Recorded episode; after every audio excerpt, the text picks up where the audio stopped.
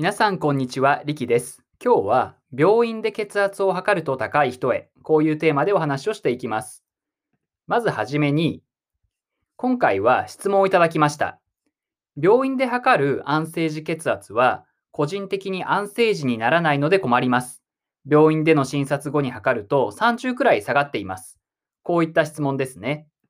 質問者さんのように自宅で測った血圧と病院で測った血圧にすごく差があるというのは珍しくないのではないでしょうか。今日は血圧の変動を起こす要素と実際にどの血圧を参考にして血圧のコントロールをしていけばよいのかっていうことについて解説していきます。今日の流れなんですけど、まず最初に血圧の日内変動について、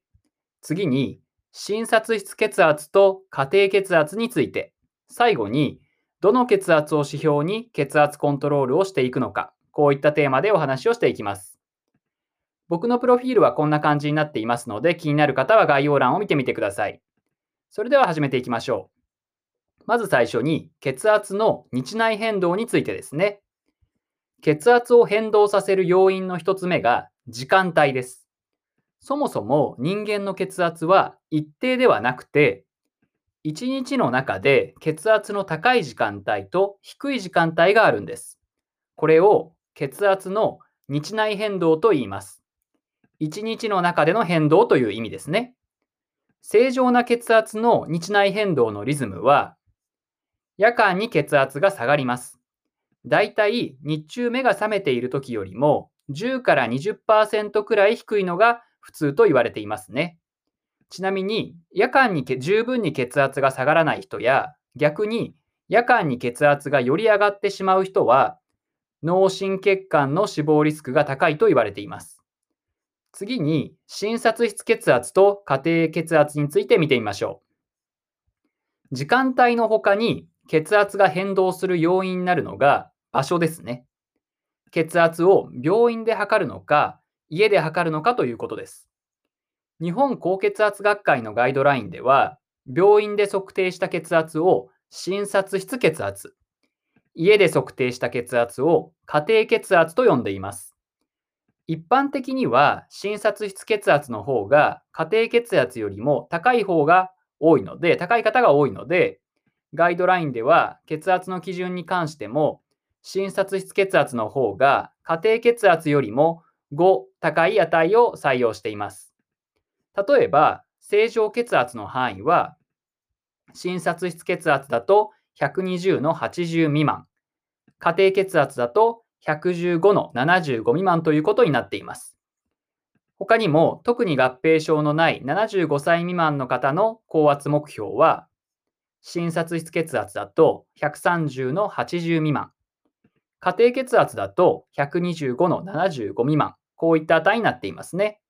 このように診察室血圧の基準の方が家庭血圧の基準よりも5高くなっていますね。時間帯や場所の他にも血圧はいろいろな要素で変動するんですね。ストレスとか睡眠不足、採血の後も血圧は上がりやすいですね。それから寒さ、アルコールとか喫煙、こういったいろいろな要素で血圧は変動します。じゃあ、実際どの血圧を指標に血圧コントロールをしていくんでしょうか？先ほどお話ししてきたように、日本高血圧学会の高血圧治療ガイドライン2019では、血圧を下げる目標の値として、診察室血圧と家庭血圧でそれぞれ目標値を設定しているので、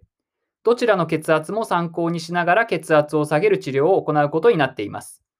ただし、診察室血圧と家庭血圧が乖離している場合、全然違う場合ですね。っていうのは、家庭血圧を優先して判断することになっています。血圧の測り方についてはね、過去の動画でも解説しています。これですね、日々のルーティンを見直そう。正しい血圧の測り方という動画ですね。これも概要欄に貼っておきますね。今日のまとめなんですけど、血圧の日内変動。これについて最初お話ししましたね。血圧を変動させる要因の1つ目が時間帯でした。正常な血圧の日内変動のリズムは、夜間に10から20%くらい血圧が下がるんでしたね。次に診察室血圧と家庭血圧についてということですけど、病院で測定した血圧を診察室血圧、家で測定した血圧を家庭血圧と呼ぶんでしたね。実際にどの血圧を指標に血圧コントロールをしていくのかということについては、診察室血圧と家庭血圧、どちらも参考にして治療をするということでしたね。ただし、診察室血圧と家庭血圧が乖離している場合には、家庭血圧を優先して判断するんでした。今日の一歩が未来の健康につながります。今日は病院で血圧を測ると高い人へというタイトルで、病院で測る血圧と家で測る血圧が違う場合に、どのように解釈したらよいかということについて解説してきました。血圧はすごくいろいろな要素で変動するので、1回の値に一喜一憂するのではなくて、